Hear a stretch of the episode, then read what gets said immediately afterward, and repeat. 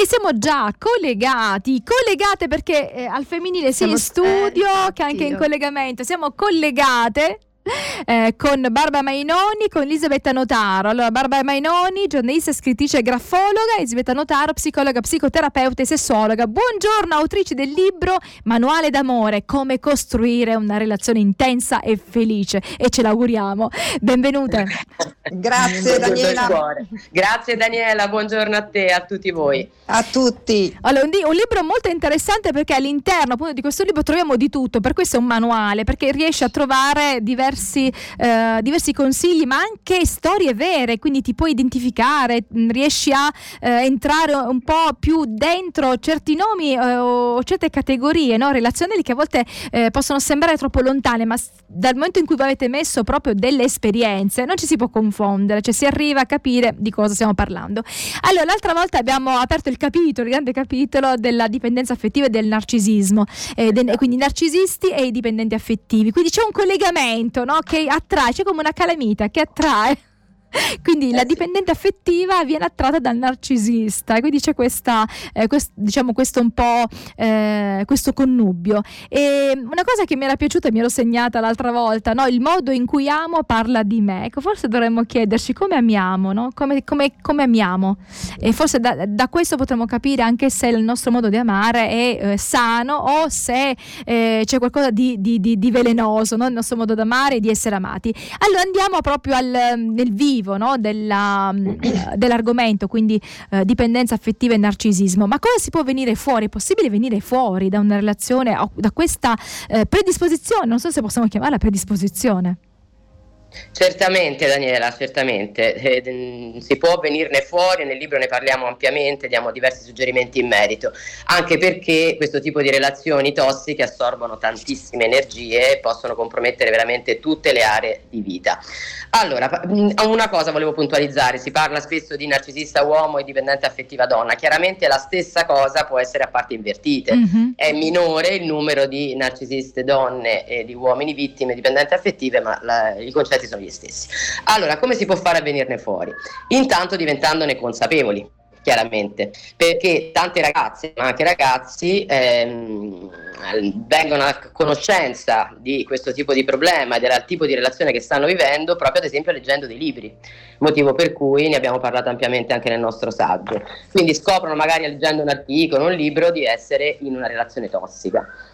Ad un tratto gli si parla davanti lo scenario di una relazione abusante che invece prima pensavano fosse normale pensavano che magari stesse andando male perché loro non erano abbastanza brave, non erano abbastanza eh, accondiscendenti o non riuscivano a far funzionare le cose per i loro errori. Questo è tipico delle dipendenti affettive, no? farsi continuamente autocritica e pensare non sto dando abbastanza amore. Mentre quando si comincia a comprendere di stare insieme a una persona malata che le sta abusando, abusando psicologicamente e a volte anche fisicamente, perché il narcisista se è di tipo superiore uccide con le parole, ma se è di tipo inferiore, no? come viene definito, quindi un po' meno controllato nella rabbia, può diventare anche molto violento. Questo sì. è più tipico dei maschi, che mm-hmm. le donne lo fanno di meno, ma a volte succede anche il contrario. Quindi la ragazza, in questo caso il ragazzo dipendente affettivo, cominciano a comprendere di stare insieme a una persona malata e che qualunque cosa loro facciano non cambierà mai nulla.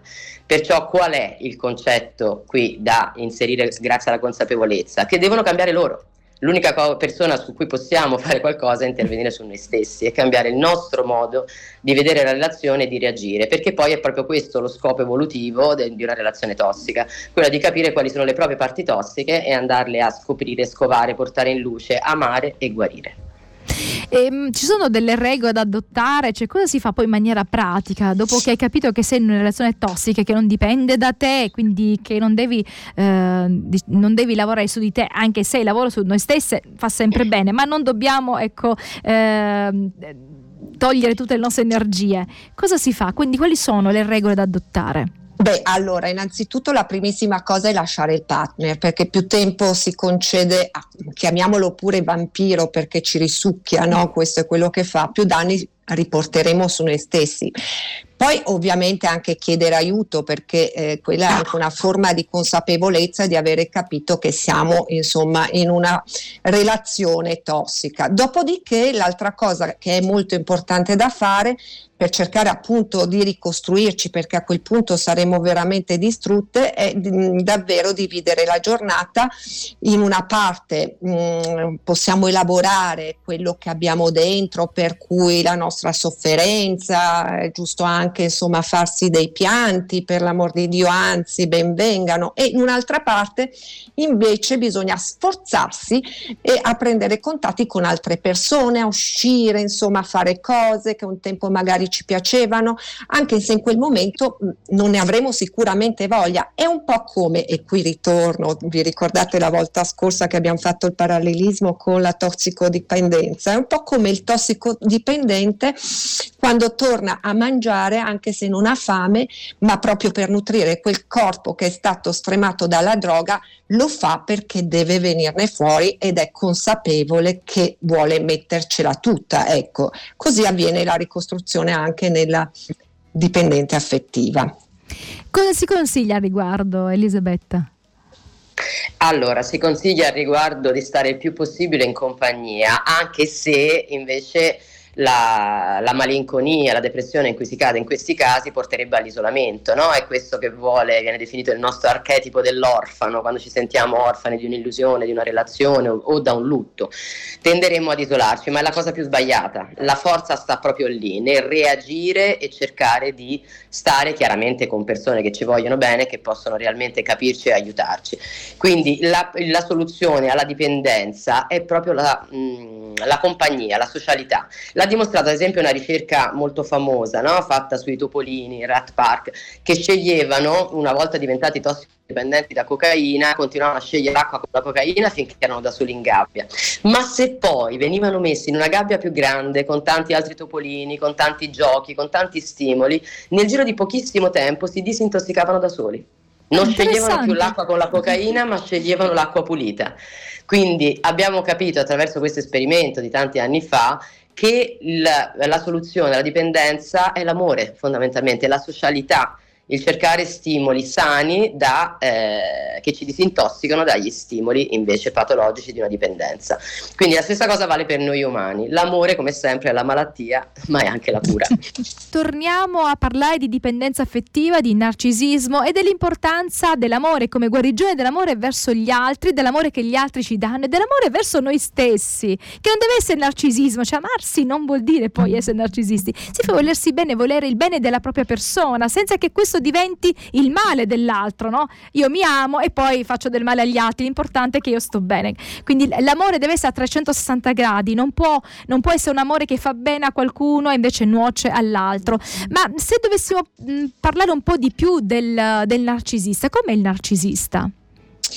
Ma allora noi ehm, nel libro, eh, proprio alla fine del Ladri mm, d'amore, eh, eh, che è il capitolo proprio dedicato al narcisismo e alla dipendenza affettiva, abbiamo eh, lanciato proprio il linguaggio che mette in atto e lo descrive bene il libro L'arte di non lasciarsi manipolare, pubblicato dall'edizione Paoline.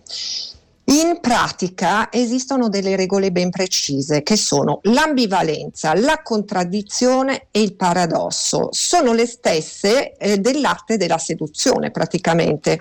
Tipo ti amo ma sei troppo per me, eh, mi piaci talmente tanto che mi fai paura e mi allontano. Altre strategie tipiche sono la proiezione, ovvero accusare la vittima dei loro stessi difetti, sei egoista, parli solo di te, pensi solo a te stessa. E le più ingenue subito si mettono in discussione. Infine eh, dobbiamo sempre diffidare da chi troppo presto si dedica a noi con corpo e anima, cioè quelli che subito ci sventolano, ah sì, eh, sposiamoci tra tre mesi, perché non facciamo un figlio, eh, facciamolo subito, insomma questo bombardamento d'amore iniziale ci dovrebbe un pochino far pensare riflettere perché in realtà ehm, magari può nascondere qualche cosa. Ecco, eh, Un'altra cosa molto, secondo me, interessante potrebbe essere quello di leggere anche il libro Non mi freghi più, che è il libro della famosa criminologa Cinzia Mammoliti, che anche in questo diciamo, argomento è veramente molto ferrata e lo descrive molto bene, però di base e di fondo eh, oltre a essere molto possessivo, oltre ad essere proprio quello, il grande comunicatore, eh, quello che riesce a intortare un po' tutti quanti, il narcisista, eh, insomma, piace un po' a tutti, eh, perché alla fine può essere considerato anche un po' come... Mm, un personaggio quasi teatrale, no? Perché riesce a, a prenderti, a, catturare. a, a, catturarti. Però che cos'è che è di base? Di base anche lui è un grande bambinone, come una bambinona la dipendente affettiva, lo è anche il narcisista, perché nascono tutte e due un po' dallo stesso, poi l'abbiamo detto prima nella eh, pillola precedente, nascono più o meno dalla stessa ferita. Quindi questo è in fondo di base quello che è il narcisista e come può essere letto e come può essere un po' individuato. Si può guarire dalla dipendenza affettiva? Chiaramente sì, chiaramente sì, dipende dalla persona in questione e dalla profondità dei danni che ha subito, che ha subito durante l'infanzia e poi dalla relazione stessa, perché purtroppo alcune ragazze accorgendosi tardi di avere questo problema passano da una relazione abusante all'altra e oggi sappiamo che queste relazioni provocano anche danni cerebrali sono stati scoperti dei danni all'ippocampo, che è una struttura che ha a che fare con la regolazione delle emozioni e che sono irreversibili. Quindi ci si ritrova con disturbi della concentrazione, della memoria, dell'affettività e difficilmente poi curabili a posteriori. Quindi bisogna cercare di, di diventarne consapevoli e lavorarci il prima possibile. Per questo è importante, come dire, come sempre la prevenzione. Anche, anche in questo anche in questo. E la cosa importante da eh, ribadire, l'abbiamo già detta l'altra volta e la ribadiamo perché è il concetto essenziale che vogliamo far passare, è che ogni relazione con un narcisista ci offre l'occasione di riaprire e curare quelle ferite che abbiamo subito da piccoline, durante l'infanzia, dalle persone che ci accudivano. Quindi l'importante è capire che c'è stata quell'attrazione che che ha risvegliato un'emotività, un pathos compresso che c'era già, non l'ha creato quel narcisista, lo sta solo risvegliando. A quel punto l'amore appunto si rivela un farmacon. Farmacon significa veleno e cura contemporaneamente, quindi può essere un veleno che ci avvelena ancora di più oppure una cura che ci guarisce. Sta a noi utilizzarlo come una cura. Quindi è il lavoro che gli psicologi fanno poi in terapia, no? perché il problema a monte è che la dipendenza affettiva ehm, una volta risvegliate queste ferite prova grandissimo dolore e cerca soluzione nel narcisista, invece deve trovarla in sé e in un cambiamento, in una maturazione della sua vita. Perciò è molto importante chiedere aiuto in questi casi. La dipendente affettiva, c'è da dire, ha molte più probabilità di guarire rispetto al narcisista. Perché? Perché ha mantenuto attivo il sistema emotivo, sente ancora le emozioni, sente il dolore, ha mantenuto Eros, la profondità, mentre il narcisista rimanendo in superficie, non volendo provare emozioni, costruisce tutto con la mente, prova pochissime emozioni o proto emozioni iniziali, ma il giorno dopo se le ha già scordate, ti dice ti amo oggi, domani non ti, ti, ricorda nemmeno come ti chiami. Questo lo vediamo anche in terapia no? con i narcisisti, a volte me, me, lo dicono chiaramente. Io quando sono qui con te vorrei fare tutto quello che mi dici, sono motivatissimo, esco dal portone del tuo palazzo e mi sono già scordato tutto.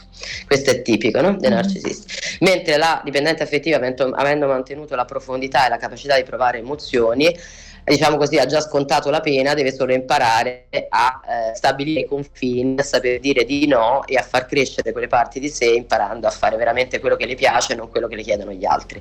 È un uh, lutto molto difficile da guarire, invece avevi quattro frasi di elaborazione come tutti gli altri lutti ne ha addirittura 12, quindi è un po' più lungo e difficile, ma sì, si può si guarire può. ed è molto molto importante farlo.